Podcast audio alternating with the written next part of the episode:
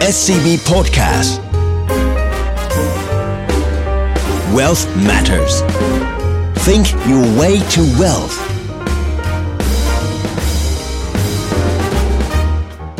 Presented by SCB Wealth สวัสดีครับท่านผู้ฟัง ขอต้อนรับเข้าสู่รายการ Wealth Matters เจาะลึกทุกประเด็นการเงินการลงทุน อินไซต์เข้มข้นแบบคนวงใน ผมออสตินเปียศักดิ์มานสันครับ ปุ้ยเกษรีอายุตกะค่ะ ผมเอ็มเพิ่มศักดิ์จากมงคลชัยครับครับเรา 3 คนก็ยินดีอย่างยิ่งนะครับ ที่กลับมาพูดคุยกับท่านผู้ฟังทุกท่านอีกครั้งหนึ่งนะครับผมวันนี้เราคุยกันในเรื่องที่น่าสนใจมากเลยนะครับ คือภาพในเรื่องของเศรษฐกิจในระยะยาวของทั้งจีนแล้วก็ของทั้งสหรัฐอเมริกา โดยภาพหลักๆ คือ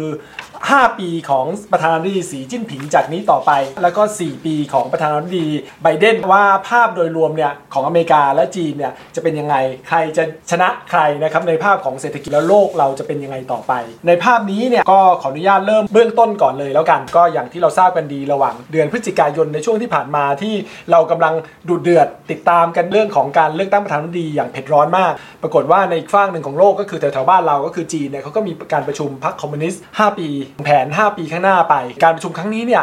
น่าสนใจมากเพราะว่ามีประเด็นในเรื่องของการที่ตัวพรรคคอมมิวนิสต์รวมถึงตัวรัฐบาลจีนว่าสามารถที่จะมองภาพทิศทางเศรษฐกิจในอนาคตยังไงนะฮะโดยประเด็นที่เราสรุปภาพจะเห็นได้มี 3 ประเด็นด้วยกันประเด็นแรกก็คือจริงๆเนี่ยในทุกการประชุมทุก ๆ 5 ปีเนี่ยเขาก็จะมีการเริ่มมีการแต่งตั้งนะฮะหรือมีการวางตัวเรื่องของ ว่าที่ผู้นำคนใหม่ที่จะมาแทนประธานาธิบดีคนปัจจุบันนะฮะโดยเฉพาะบางที 10 ปีเนี่ยนะฮะหลักๆ คือที่เขาจับตาดูก็คือว่าถ้ามีการแต่งตั้งตัวพลเรือนท่านใดท่านหนึ่งไปเป็นหนึ่งในคณะกรรมการของตัวกองทัพปลดแอกของจีนนะครับ PLA เนี่ยก็แสดงว่าคนนั้นน่ะกำลังจะขึ้นมาต่อนะซึ่ง 10 ปีที่แล้ว ตัวรองประธานาธิบดีสีจิ้นผิงก็ได้รับการเเสนอชื่อเข้าไปอยู่ตรงนี้ ฉะนั้นคนก็จับตาดูว่าอ๋อก็เตรียมคนนี้เตรียมที่จะขึ้น ปีนี้ไม่มี ก็แน่นอนก็สอดคล้องกับภาพ2อสปีที่ผ่านมาที่เราเห็นภาพว่าเขามีการแก้รัฐธรรมนูญ แล้วก็ให้ประธานาธิบดีนี่สามารถอยู่ได้ไปเรื่อยๆ ไม่มีการหมดวาระนะฮะก็มีการแซวกันว่าก็จะกลายเป็นจักรพรรดิสีจิ้นผิงนะฮะก็จะอยู่กันตลอดไป อันนี้เป็นประเด็นแรก ข้อที่น่าสนใจคือว่ามันไม่มีการเปลี่ยนตัวผู้นำฉะนั้นนโยบายมันต่อเนื่องนะประเด็นที่ 2 ก็คืออันนี้หลายฝ่ายก็เริ่มคุยกันแล้วนะครับ คุณปุ้ยก็เคยพูดไปเมื่อ2 episode ก่อน ก็คือเรื่องของแผนของปรัชญาทางเศรษฐกิจแนวใหม่ของจีน ที่เรียกว่า dual circulation หรือว่าการพัฒนาเศรษฐกิจเติบโตแบบคู่ขนานซึ่งภาพอาจจะคล้ายๆ ถ้าฟังครั้งแรกเนี่ยอาจจะคล้ายๆที่อื่นรวมถึงของไทยเมื่อหลายปีก่อนนะก็คือเอเรื่องของการเติบโตของเศรษฐกิจในประเทศที่เรียกว่า international circulation เอ่อตัวต่างประเทศเนี่ยก็คือเรื่องของเอ่อการส่งออก เน้นกันเรื่องการส่งออกมากขึ้น international circulation ส่วนอีกตัวหนึ่งก็คือเรื่องของ domestic circulation เนี่ยเป็นการเน้นในเรื่องของการบริโภคในประเทศมากขึ้น ฟังดูก็เป็นปกติไม่ได้มีอะไรแปลกไป แต่สิ่งที่แปลกไปคือเน้นเรื่องของการบริโภคและลดในเรื่องของการนำเข้า นั่นแปลว่าเน้นในเรื่องของการผลิตในประเทศมากขึ้น ในขณะที่การส่งออกเนี่ยหลักๆเนี่ยส่วนหนึ่งโอเค เพื่อเศรษฐกิจเติบโตด้วย แต่อีกส่วนหนึ่งคือเพื่อให้ต่างชาติเนี่ย ยังพึ่งพาตัวสินค้าจากทางจีนอยู่ แปลว่านั่นคือต่อไปเนี่ยต่างชาติเนี่ยจะมาเล่นสงครามการค้า หรือว่าจะมากดดันจีนในระยะต่อไปเนี่ยก็ไม่ได้คือเป็นเหตุผลทางด้านเรื่องของความปลอดภัยหรือความมั่นคงเป็นหลัก น้องเอ็มมีประเด็นอะไรครับอย่างพอพี่ออสตินเนี่ยพูดถึงเรื่อง dual circulation ครับนะครับผมที่มีทั้งเรื่องเอ่อภายในประเทศ แล้วก็เรื่องการผลิตและส่งออก เดี๋ยวขอพูดที่แกนแรกก่อนนะครับ คือเรื่องเศรษฐกิจต่างประเทศนะฮะหรือว่า international circulation ครับ ก็เรื่องนี้เนี่ยเหมือนกับว่าอย่างที่เราทราบทราบมาว่าช่วงปี 2 ปีที่ผ่านมาเนี่ยจีนก็โดนกดดันจากนานาประเทศเยอะขึ้นและเยอะขึ้นนะครับโดนทั้งกีดกันทั้งแบบมีการแบนนู่นแบนนี่ตั้งกำแพงภาษีหรืออะไรก็ตาม แต่จริง ๆแล้วนะครับสินค้าหลาย ๆประเภทนะครับ นอกจากจีนนะฮะมันก็ยังไม่มีใครที่จะผลิตได้นะครับอย่างยกตัวอย่างง่ายๆ คือสินค้าของ Apple iPhone เนี่ยผมเชื่อว่ายังไงก็คงยังต้องผลิตในจีนไปเรื่อยๆนะครับแล้วก็อย่างหูฟังนะครับหูฟัง AirPods ที่คนชอบใช้กันถ้าไม่ผลิตที่จีนก็ยังมองไม่ออกว่าจะไปผลิตที่ไหนนะครับเพราะว่าเขาผลิตกันทีเดือนหนึ่งเนี่ยไม่ใช่แบบหลักพันหลักหมื่นเขาผลิตกันเดือนหนึ่งนี่หลักแบบเป็นล้านล้านๆคู่นะครับจะให้ได้แบบทั้งปริมาณและคุณภาพที่สูงแบบนี้เนี่ยนอกจากจีนตอนเนี้ยมันยังไม่มีใครทำได้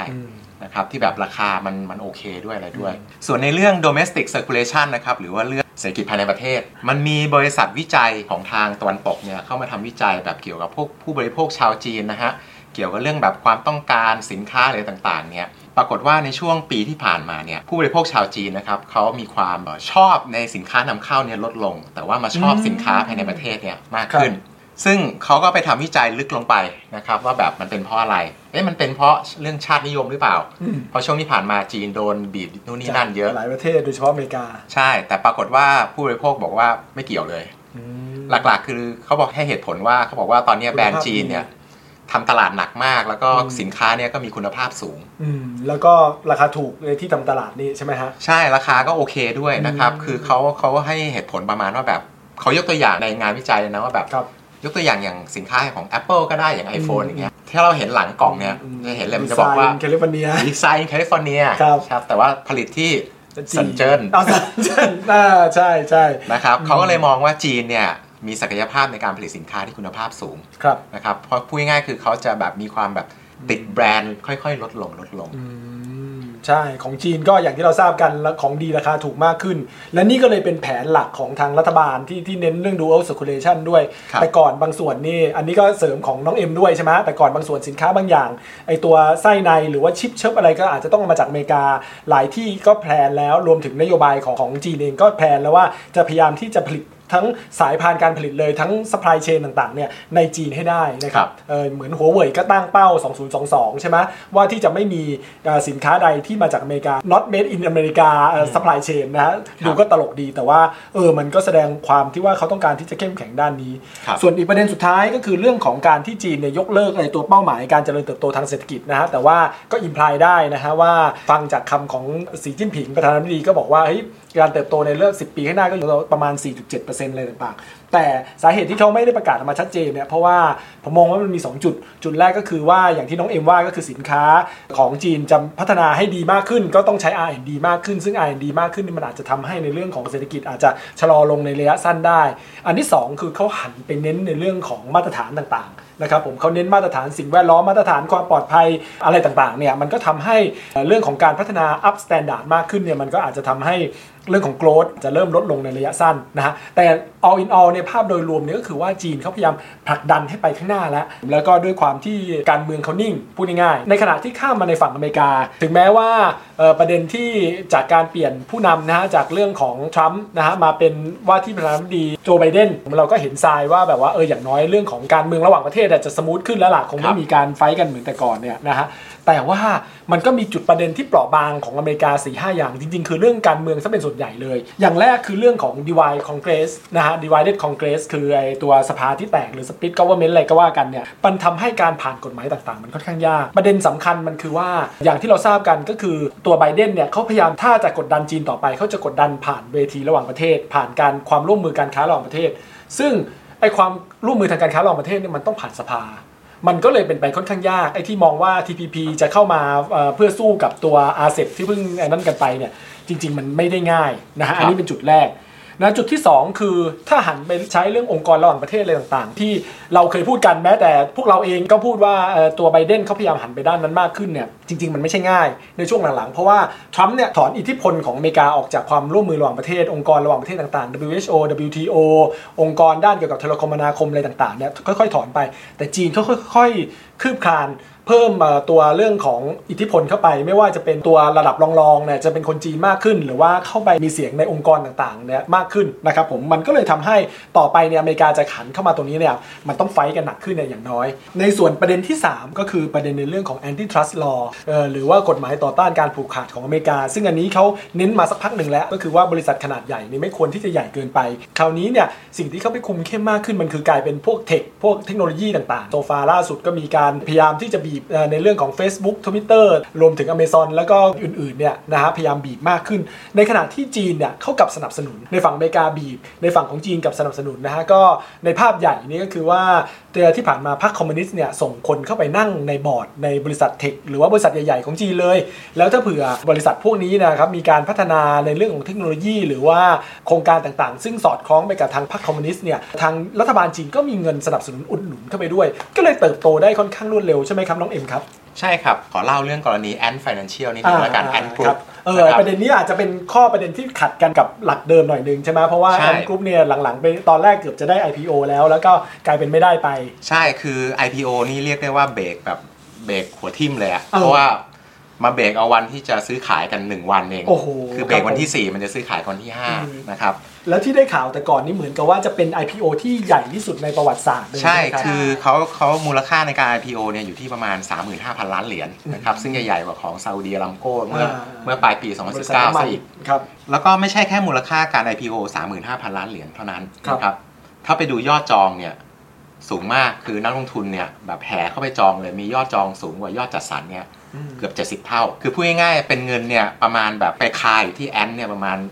ร่วมๆสองล้านล้านเหรียญเลยที่เดี๋ยวเขาต้องกระจายคืนอะออเพราะว่าจองเข้ามาใครได้ไม่ได้เดี๋ยวมาไล่กันอีกทีแล้วเดี๋ยวค่อยคืนเงินอืมแล้วอย่างนี้ไปขัดเขางี้ไม่เหมือนตอนพี่มองครั้งแรกนี่เหมือนไปยิงขาตัวเองเลยนะ แทนที่จะลุ่งลุ่งๆด้านเทคโนโลยีกลายเป็นอย่างนี้มันไม่แย่เหรอครับทำไมเขาทำอย่างนั้นนะครับ คือผมมองว่าจีนเนี่ยเขาคิดอะไรเขาคิดละเอียดอืมนะฮะมันมันเสียก็จริง แต่เขาก็มองว่าแบบมันต้องมีอะไรบางอย่าง ที่เหมือนกับว่าเขามองว่ามันไม่น่าจะคุ้มถ้าเกิดปล่อยออกไปอืมนะครับอย่างเช่นเอ่อเรื่องการโดยแพลตฟอร์มของมันเนี่ยอืมมันเป็นแพลตฟอร์มกลางนะฮะที่เหมือนแบบ Ant Financial เนี่ยนะใช่สามารถทำให้แบบสถาบันการเงินแบบมาปล่อยกู้ผ่านตรงนี้ก็ได้ แล้วก็อย่างผมเนี้ยอยากจะกู้เงินไปซื้อเทสลาขับสักคันก็ก็ไปกู้ผ่านอะไรนี้ก็ได้ครับแต่ว่ารัฐบาลเนี่ยเขาอาจจะมีความกังวลว่าแบบเอ๊ะเขาเพิ่งจะแบบ คลายปัญหาไอ้เรื่อง shadow banking ที่มีปัญหามาตั้งพักใหญ่ๆเนี่ยอืมมันอาจจะทำให้ปัญหาเนี่ยปะทุขึ้นมาอีก แล้วก็การที่ทำอะไรพวกนี้เนี่ยผ่านแพลตฟอร์ม หรืออะไรพวกเทคโนโลยีพวกนี้ใช่ไหมฮะอืมผมว่ามันเข้าไปควบคุมค่อนข้างลำบากใช่ซึ่งรัฐบาลที่ดำเนินเอ่อเศรษฐกิจแบบในเชิงคอมมิวนิสต์เนี่ยครับการที่แบบควบคุมลำบากหรือควบคุมได้ไม่เต็มที่อะผมว่าเขาไม่ค่อยสบายใจอืมอืมครับนี่ประเด็นที่หนึ่งเออนะครับประเด็นถัดมาเนี่ย ยิ่งเทคโนโลยีเข้ามาเยอะๆขึ้นอะไรขึ้น ต้นทุนลดลงสะดวกสบายก็จริงนะครับครับแต่ข้อเสียก็คือมันอาจจะมีการแบบว่า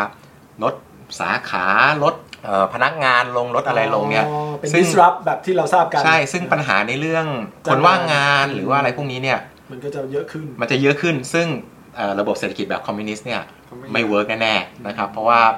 ความชอบธรรมในการบริหารของพวกเขาเนี่ยเดี๋ยวมันจะลดลงนะครับอืมของผู้บริหารอย่างพวกระดับประธานาธิบดีหรืออะไรพวกลงมาอืมเขาคงมองว่าหลาย ๆ อย่างเนี่ยมันอาจจะมีผลกระทบมานะครับก็เลยแบบบรกเบรกไว้ก่อนแล้วเดี๋ยวดูแบบหา regulation หาข้อกำหนดอะไรที่แบบอืมมันรัดกุมกว่านี้หรืออะไรกว่านี้เนี่ยแล้วเดี๋ยวจะทำยังไงเดี๋ยวค่อยมาว่ากันต่ออีกทีเหมือนเมื่อกี้ที่คุยกับคุณปุ้ยมาก็เหมือนกับว่า ตอนนี้เขาก็มีออก regulation หมายถึงทางจีนเขามีออก regulation ใช่ใหม่ๆที่คุมเข้มมากขึ้นใช่ครับค่ะครับเอออันนี้ก็เป็นภาพหนึ่งที่จะโชว์ว่าเออถึงแม้ว่าเขาจะพยายามผลักดันในช่วงเร็วๆเนี่ยแต่ก็อาจจะมีการเบรกบ้างในแง่ของเรื่องของเทคโนโลยีต่างๆนะฮะแต่ว่าภาพใหญ่เนี่ยเราก็ยังสามารถที่คิดว่ามันสามารถไปได้ต่อเนื่อง คืออย่างน้อยไม่ไปขัดแข้งขัดขากับทางพรรคคอมมิวนิสต์ละที่เข้าใจอีกอย่างหนึ่งคือเหมือนกับว่าแจ็คหม่าเจ้าของอาลีบาบา Ant Financial เนี่ยไปพูดออกเวทีก่อนหน้านั้นหน่อยหนึ่งด้วยครับซ้ำใช่ไหมครับผมแล้วก็ไปพูดเหมือนกับว่ารัฐบาลจีนเนี่ยค่อนข้างช้า แล้วรวมไปถึงเรื่องของการที่ให้เอ่อตัวสถาบันการเงินแบบปกติในการปล่อยสินเชื่อ หรือว่าด้านการเงินเนี่ยช้าเกินไปนะครัฮะบก็เลยกลายเป็นว่าเหมือนไปว่ารัฐบาลจีนเท่าที่อ่านมาก็คือทำให้สีจิ้นผิงก็เลยโกรธใช่ไหมครับน้องเอ็มคครัรับบคือผมมองว่าสิ่งที่แจ็คหมาพูดเนี่ยมันอาจจะไม่ได้ผิด นะฮะครับที่บอกว่ารัฐบาลช้านู่นนี่นั่นเออแต่ผมว่าแจ็คหมานี่ก็ผิดเหมือนกันพลาดแล้วเหมือนกันเขาไปเดินเกมตัวเขาอะเร็วเกินไปแล้วเขาเนี่ยเขาผมว่าเขาก็พยายามทำตัวแบบโลโปรไฟล์ลงมาตั้งแต่ช่วงช่วงหลังๆปีที่แล้วแล้วนะใช่ที่เขาแบบออกถอนสมาเต็ปจากดาวอะไรจากเงี้ยอาลีบาแต่บาไปๆมาๆเขาก็ดันมาแบบนี้อีกละอืมซึ่งผมว่าเดี๋ยวตัวเขาเนี่ยอาจจะมีบทบาทต้องลดในบทบาในทเชิงลดลงเศรษฐกิจ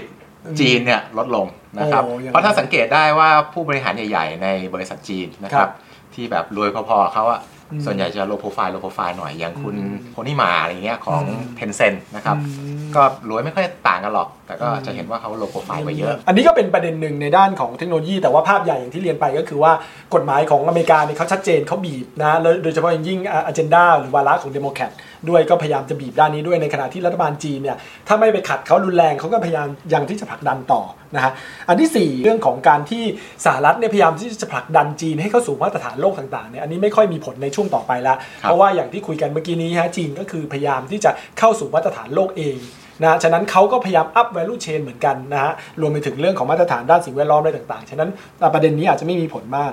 แล้วก็ประเด็นสุดท้ายนะภาพในระยะต่อไปของโลกเราเนี่ยมันมีสิทธิวิกฤตจะมีมากขึ้น ใช่ไหมฮะ เรื่องของเอ่ออย่างโควงโควิดที่ผ่านมาเนี่ยมันอาจจะมีต่อไปคือเรื่องของ climate change อะไรต่างๆเนี่ยนะซึ่ง แน่นอนว่ารัฐบาลที่มีการตัดสินแบบเด็ดขาดจากส่วนกลางนะครับ centralize เนี่ยอย่างรัฐบาลแบบพรรคคอมมิวนิสต์ของจีนเนี่ยมันไปได้รวดเร็วกว่ารัฐบาลที่เป็นประชาธิปไตยแบบในของอเมริกานะฮะเพราะว่าด้วยยิ่งสภาที่มีความแตกต่างกันอะไรต่อมีอะไรเนี่ยมันทำให้การบริหารมันค่อนข้างช้ากว่า ด้วยประเด็น 4 5 ประการ เราเลยมองว่าภาพใหญ่ ๆ ของจีนเนี่ยเขาอาจจะมีสิทธิเติบโตได้อย่างมั่นคง แล้วก็รวดเร็วต่อไปมากกว่าอเมริกา ซึ่งกระท่อนกระแท่นแล้วก็มีสิทธิ์ในเรื่องของการเมืองที่มีปัญหามากขึ้นนะฮะซึ่งประเด็นเหล่านี้เนี่ยมันจะกระทบต่อเรื่องของเศรษฐกิจด้วย แล้วก็กระทบต่อการลงทุนด้วยใช่ไหมครับคุณปุ้ยครับค่ะใช่เลยค่ะ ก็จากตอนนี้เนี่ยค่ะที่ฟังจากคุณออสตินพูดเนี่ยปุ้ยก็เห็นด้วยในหลาย ๆ ประเด็นเลยนะคะ แต่ทีนี้เนี่ยมันมีประเด็นหนึ่งที่คุณออสตินได้พูดถึงก็คือในแง่ของว่าเออจีนเนี่ยหันมาเน้นพวกพลังงานสะอาดอะไรอย่างนี้อืมมากขึ้นใช่ใช่จริงใช่ๆแล้วเนี่ยมันก็เป็นในธีมเดียวกัน คือตอนนี้เรากำลังเห็นว่ามันมีสองมหาอำนาจของโลกอืมคือมีทั้งจีนแล้วก็และทั้งอเมริกาอเมริกา แล้วก็ถ้าเราไปดูความเหมือนและความแตกต่างของทั้งสองประเทศนี้เนี่ยเราจะเห็นเลยว่ามันมีหลายอันที่มันเหมือนกันนะคะ อันแรกเลยเนี่ยอย่างไอเรื่องของการเน้นในเรื่องของพลังงานสะอาด อะไรพวกนี้เนี่ยทางของไบเดนตอนที่เขาไปพูดหาเสียงอะนะคะ ก่อนหน้านี้ก่อนที่เขาจะมีการเลือกตั้งเนี่ยเขาเองเขาก็มุ่งเน้นเกี่ยวกับเรื่องของนโยบายของเขาคือ build back better คืออทำยังไงก็ได้ที่จะสร้างใหม่ให้มันดีกว่าเก่าครับซึ่งนโยบายอันหนึ่งก็คือเรื่องของ climate change เขาก็จะมีการลงทุนในแง่ของการทำ climate change ด้วยเช่นเดียวกันครับอันเนี้ยคือสิ่งที่มันเหมือนกัน ระหว่างจีนกับอเมริกา เรื่องที่ 2 การลงทุนใน sector ไหนที่เกี่ยวกับเรื่องของการรักสิ่งแวดล้อมครับเรื่องของ climate change เรื่องของอืมพลังงานสะอาด green อืม energy อืมการเป็นกลางทางด้านของการใช้คาร์บอนพวกเนี้ยมีแน่นอน หุ้นในกลุ่มที่ sector ที่เกี่ยวกับเรื่องนี้เนี่ยไปครับต่อนะครัคะบเรื่องที่ 2 ที่เมื่อกี้นี้เราคุยกันบนเรื่องของกลุ่ม tech อ่ากลุ่ม tech เนี่ยคือคุณออสตินก็เห็นนะคะว่าจีนเนี่ยเขามีการสนับสนุนกลุ่ม tech ขนาดใหญ่ใช่ไหมคะครับโดยที่ให้พรรคคอมมิวนิสต์ของเขาเนี่ยไปเป็นหนึ่งในคณะกรรมการของบริษัท แล้วก็ให้เงินงบประมาณอุดหนุนใช่แต่เราอาจจะเห็นว่าตอนนี้ไบเดนพยายามที่จะทำพวก antitrust law อะไรอ่าฮะต่างอ่าฮะๆนะคะถึงแม้ว่าโอกาสในการจะออกมาเนี่ยมันอาจจะไม่ได้ง่ายถ้าเป็น divided congress อ่าแต่อย่างไรก็ตามเนี่ยถ้าเราไปดูนโยบายของเขาตอนที่ครับเขาหาเสียงตอนที่เป็น build back better เนี่ยอืมทางของไบเดนเองอะนะคะเขาก็สนับสนุนในเรื่องของการทำ R&D อืมนะคะใช่บนในกลุ่มของใช่ใช่นี่เอ่อพวกกลุ่มเทคนี้เหมือนกันครับที่เขาครับเรียกว่า made in all of America นะคะอืมซึ่งอันเนี้ยเป็นแผนของเขาที่เขาจะมีการจัดซื้อในประเทศอืมจีนบอกว่าฉันจะโอเคทำ dual circulation เออไบเดนเขาก็ทำเหมือนกัน Made in เขาก็บอกว่า America เขาจะทำเป็น made in all of America แล้วก็ all off เลยนะใช่ค่ะรับแล้วเขาก็บอกว่าเขาพึ่งในเรื่องของ domestic procurement คือครับจัดซื้อจัดจ้างภายในประเทศ รวมทั้งที่เขาบอกว่าเขาจะทำ R&D ในพวกธุรกิจที่เป็นพวกเอ่อเทคโนโลยี 5G อ่า AI อ่านนะคะ แล้วก็พวก electronic vehicle ต่างๆ อันเนี้ยค่ะ มันก็ยังเป็นอีกตัวหนึ่งที่เขาจะเน้น domestic supply Supply chain chain ค่ะอ่าซึ่งอันนี้เนี่ยปุ้ยก็มองว่า เอ้ย สุดท้ายแล้วเนี่ยทั้งสองประเทศเนี่ยต้องพยายามที่จะต้องทำให้ตัวเองเป็นมหาอำนาจอืมพึ่งพาภายในประเทศมากขึ้น แล้วต้องกดให้อีกประเทศหนึ่งเนี่ยเสียเปรียบมากที่สุด ทีนี้เนี่ก็ยคือการแข่งขันกันนั่นเองใช่ด้านเทคโนโลยีใช่เลยค่ะ ทีเนี้ยหุ้นกลุ่มเทคถามว่าอืมเอ๊ะ ตอนนี้นักลงทุนก็เห็นแล้วล่ะว่าหุ้นกลุ่มเทคเนี่ยมันขึ้นมามากเออตั้งแต่ต้นปี แล้วก็มีโอกาสที่จะขึ้นต่อไป จะลงทุนเทคอเมริกาหรือเทคจีนอยู่ คือบนอย่างนี้นะคะปุ้ยมองว่าเราพูดกันบนแผน 4 ปี 5 ปีของของไบเดนแล้วก็ของสีจิ้นผิงของสีจิ้นผิงใช่ไหมคะอ่าแต่ทีนี้เนี่ยเราคงจะต้องมาดูว่ากลุ่ม tech ของอเมริกาที่เราเห็นขึ้นมาตอนนี้เนี่ยมันยังมีโอกาสที่จะขึ้นต่อไปได้จากเรื่องของงบดุลเรื่องของกำไรเรื่องของธีมที่มันยัง support ของในขตัอวงบริษัทตัวบริษัทของมอเมริกาเอง แล้วก็พอเรามาดูว่าไบเดนเนี่ยเขารีบร้อนมากแค่ไหนที่เขาเข้ามาปุ๊บ แล้วเขาจะต้องมารีบออก antitrust law เลยทันที มันก็อาจจะมีโอกาสไม่ได้เยอะไม่ได้ที่จะง่ายต้องรีบขนาดนั้น เพราะว่าครับประเด็นแรกก็คิดว่าถ้าไบเดนมาถึงปุ๊บเนี่ยเขาต้องแก้ปัญหาเรื่องโควิดก่อนอืมนะคะ แล้วก็เริ่มที่จะต้องลงทุนในพวก infrastructure ต่างๆนะคะ แล้วก็หลังจากนั้นเนี่ยถึงจะพอมาดูว่าเศรษฐกิจมันฟื้นแล้วจริง ๆ ถึงจะมาเริ่มที่จะว่าเฮ้ยอืมจะขึ้น tax อ่าขึ้น tax ขึ้น tariff นะคะกับบริษัทต่างๆนะคะ แล้วก็มาออกกฎที่เกี่ยวข้องกับพวกของ tech company อะไรพวกนี้นะคะ เพราะฉะนั้นเนี่ยภาพสั้นบน tech อเมริกายังไปต่อได้อืมแต่พอเรามาดูการแข่งขันบน long term การที่อืมจีนเนี่ยเขาเน้นบอกว่าผลิตแล้วใช้ภายในประเทศฉันอืมแล้วใช้ภายในประเทศฉันเสร็จปุ๊บเนี่ยฉันจะทำแล้วก็ส่งออกด้วย ฉันจะปรับปรุง supply chainแล้วฉันก็จะไม่มีการที่จะนำเข้ามากเหมือนแต่ก่อนแล้วเนี่ยอันนี้เนี่ยสุดท้ายแล้วเนี่ยมันก็จะต้องดีกับจีนอยู่แล้วอ่าใช่อันแรกก็คือดีกับ consumption ของจีนใช่กับกลุ่ม tech ก็จะต้องดีด้วยเช่นเดียวกันเพราะว่าอย่างที่เมื่อกี้นี้คุณอืมออสตินได้เรียนไปเลยว่า เขาก็เน้นในเรื่องของการที่ให้พรรคคอมมิวนิสต์ของเขาไปมีส่วนร่วมกับบริษัท tech อืมอืมเพราะฉะนั้นเนี่ยเพิ่งมองว่า long term เลยนะคะอืมความที่ถ้าเกิดตอนนี้เนี่ยเราเห็นว่ากลุ่ม tech ของจีน ถึงแม้มันจะปรับตัวเพิ่มขึ้นมา แต่ถ้าเราลงทุนแล้วเรามองแบบบนธีม long term เนี่ยบนกลุ่มเทคของจีนก็ยังไปต่อได้น้องเอ็มมีเสริมไหมคะ ก็อยากจะเสริมพี่ปุ้ยนิดนึงนะครับ เรื่องเกี่ยวกับเอ่ออุตสาหกรรมเทคโนโลยีนะครับระหว่างสหรัฐแล้วก็จีนอืมอย่างที่ทั้งพี่ปุ้ยพี่ออสตินได้พูดกันไปเนี่ยก็จะเห็นได้ว่าเหมือนกลุ่มเทคอเมริกาเนี่ยจะเจอขวากน้ำอยู่พอสมควรในอนาคตอืมนะครับแต่ถ้าถ้าเราเราไม่ได้มองในเรื่องของนโยบายรัฐหรืออะไรมากนะครับ เน้นที่แบบสภาพแวดล้อมต่างๆเรื่องต่างๆเนี่ย ของจีนเนี่ยมันก็ดูจะไปไปได้เร็วแล้วได้ไกลกว่าพอสมควรอืมผมพูดในเชิงของการเติบโตนะครับครับ อย่างในยุคช่วงต่อจากนี้ไปนะครับ ปัจจัยหลักที่จะทำให้เทคโนโลยีเนี่ยเติบโตเยอะๆ ผมมองว่าเป็นเกี่ยวกับเรื่องของ AI อืมค่ะนะครับซึ่ง AI เนี่ยมันต้องใช้ข้อ raw มูล material เยอะพวกอืมฐานข้อมูลเนี่ยอืมซึ่งจีนน่ะมีมหาศาลอืมนะครับแล้วก็เขาไม่ห่วงด้วยคนจีนน่ะเอาไปเถอะขอให้ฉันชีวิตสบายชีวิตสบายฉันซื้อของถูกลงนิดนึงเออเดี๋ยวเออเอาไปเถอะ แต่อเมริกาไม่ใช่นะครับอเมริกานี่ห่วงมากห่วงสุด ๆ เลยเรื่องพวกนี้อืมซึ่งพวกเนี้ยมันจะทำให้ AI ของจีนเนี่ยมันไปได้เร็วกว่าอืมนี่เรื่องที่1นงนะครับเรื่องที่2นะครับตอนนี้นะครับเอ่อพวกโอเปอเรเตอร์โทรศัพท์มือถือในจีนเนี่ย เขาคาดว่าตอนสิ้นปี 2020 เนี่ย มันน่าจะมีผู้ใช้งานนะครับโทรศัพท์มือถือระบบ 5G อืมนะฮะในจีนเนี่ยอยู่ที่ประมาณสัก 200 ล้านคน สิ้นปีนี้สองนะครับค่ะคนอืมซึ่งตัวเลข 200 ล้านเนี่ยเป็นตัวเลขเยอะมากตัวเลขที่ประมาณสักมากกว่า 85%ของผู้ใช้งาน 5G ทั่วโลกซะอีกอืมคือพูดง่ายๆ 5G ตอนนี้ที่ใช้จนถึงสิ้นปีเนี้ยหลักๆ คือคส่วนนใหจีญ่นคือจีนอืม แล้วพวกเนี้ยมันก็จะมีแบบพวกเก็บ Data เก็บนู่นเก็บนี่อะไรเพิ่มขึ้นมาอีก แล้วก็มันก็เริ่มก่อนพัฒนาก่อนมันก็ไปได้ไกลเพิ่มกว่าอาหารให้ AI ใช่ไหมใช่อย่างผมยกตัวอย่างง่ายๆเลยอย่าง Apple อย่างเงี้ย iPhone น่ะที่ออกรุ่น 12 มานะครับครับตอนแรกเขาจะออกที่จะมีใช้ 5G ได้มีแค่รุ่นเดียวคือรุ่นท็อปของเขาอะเออ iPhone 12 Pro Max อะไรนั่นน่ะครับค่ะไปมาๆเนี่ยเขาเลยต้องออกครบทุกซีรีส์เลยที่เป็น iPhone 12 เนี่ยเพื่อว่าเพราะตลาดจีนนั่นแหละอืมอืม ไม่งั้นมันก็เขาหมองเดี๋ยวเดี๋ยวเขาขายแบบ ถ้ามีแต่ตัวแพงเนี่ยเดี๋ยวมันจะไปขาย 5G สู้กับพวกแบรนด์จีนที่แบบราคาต่ำกว่าแบบครึ่งครึ่งๆไม่ได้อะไรประมาณนี้ เนี่ยมันก็เลยเป็นประเด็นนะคะครับว่าถ้าเกิดว่าสมมติว่าเราจะลงทุนอย่างเงี้ยครับเราก็อาจจะต้องเลือกเหมือนกันว่า โอเค วันนี้เนี่ยเราเห็นว่าบนจีนก็ครับยังไปต่อได้ แล้วก็ไปต่อได้แบบลองเทอมด้วย ครับต้องบอกว่าแผนของจีนเนี่ยเขาไม่ได้เพิ่งมีมาเนอะคะอืมเขามีไอ้ครั้งเนี้ยอย่างแผน 5 ปี อันเนี้ยเป็นอืมการประกาศเป็นครั้งที่ 14 แล้วใช่ไหมคะอ่าใช่ แล้วก่อนหน้าเนี้เขาก็มีแผนมาเรื่อยๆ คือเขาจะตั้ง ด้านใช่เขาตั้ง AI เป้า พวกอะไรต่อเรื่อง ใช่ คือเขาจะตั้งเป้ามาแล้วถามว่าเวลาเขาตั้งเป้าแล้วเขาบรรลุได้ตามวัตถุประสงค์ของเขาไหมอย่างเช่น จะไม่เป็นประเทศที่มีความยากจนก็ทำได้ครับใช่ไหมคะเพราะฉะนั้นเนี่ยแผนที่จีนเนี่ยเขาวางไว้เนี่ยปุ้ยมองว่ามันจะต้องเกิดขึ้นได้แน่นอนอืมแล้วดูสิคะคุณออสตินครับเขาเนี่ยมีการประกาศ ร่วมบน RCEP ใช่ไหมคะ ก็คือ RCEP เนี่ยก็จะมีชาติสมาชิกอาเซียนอืมบวกด้วยอะไรบ้างคะบวกเกาหลีใต้ใช่ไหมคะเกามีหลีญี่ปุ่นญี่ปุ่นจีนจีน แล้วก็ออสเตรเลียนิวซีนิวซีแลนด์สิบใช่ห้าที่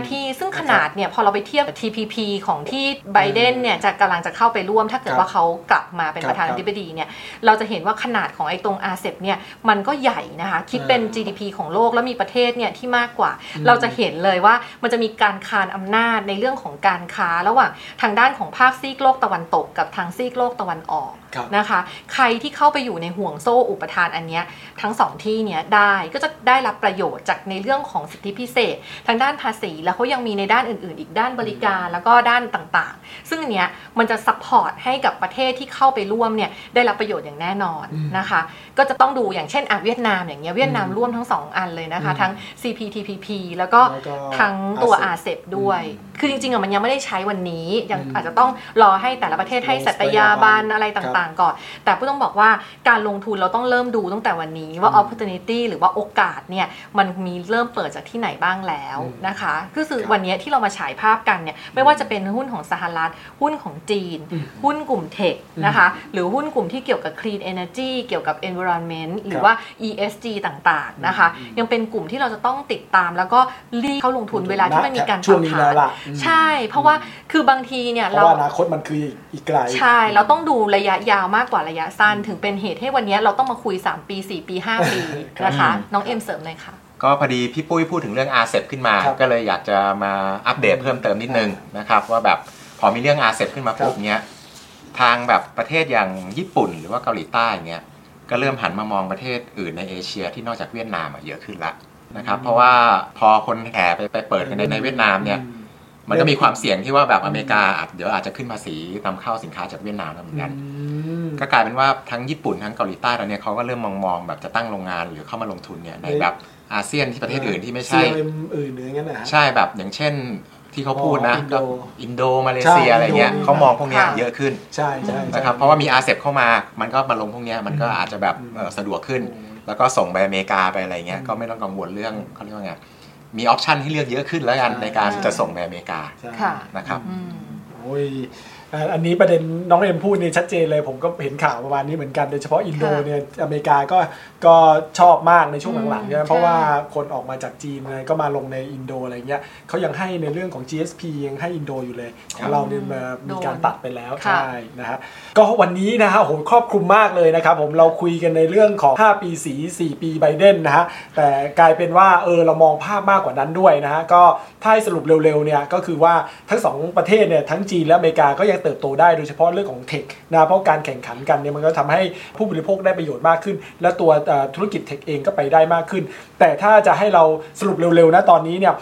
ทั้ง 3 คนเลยทั้งผมทั้งน้องเอ็มทั้งคุณปุ้ยก็เหมือนเห็นเหมือนกันว่าเออเหมือนจีนในระยะยาวจะมีแต้มต่อหน่อยหนึ่งในเรื่องของเทคแล้วก็ในภาพอื่นๆด้วยเช่นกันก็เหมือนกับว่าภาพของอาเซียนนี่ก็สามารถเติบโตได้มากขึ้นโดยเฉพาะอย่างเวียดนาม หรือแม้ในอาอาเซียนอื่นๆ อินโดนีเซีย หรือว่าที่อื่นๆ CLMV หรือที่อื่นๆเนี่ยก็มีโอกาสที่เติบโตได้มากขึ้น เพราะว่าเรื่องของการผลิตอะไรต่อมอะไรที่ที่มันเริ่มชัดเจนขึ้นนะครับฉะนั้นก็เป็นแนวทางที่ดีในการที่เราจะเริ่มลงทุนมากขึ้นในในตอนนี้นะครับ ก็วันนี้นะฮะรายการ Well Matter ก็คงจบลงเพียงเท่านี้นะครับ อย่าลืมนะครับว่าเรื่องของการลงทุนที่สำคัญนะครับ ผมก็ติดตามในเรื่องของ Well Matters ของเราเนี่ยเราก็จะนำเรื่องของประเด็นการเงินการลงทุนมาเจาะลึกให้อินไซต์เข้มข้นเลยนะฮะแบบคนวงในอย่างพวกเราเนี่ยนะครับ ผมก็ติดตามกันได้ใหม่ในอีพิโซดต่อไปนะครับสำหรับวันนี้ขอลาทุกท่านไปก่อนครับ สวัสดีครับ สวัสดีค่ะ สวัสดีครับ SCB Podcast Wealth Matters Think your way to wealth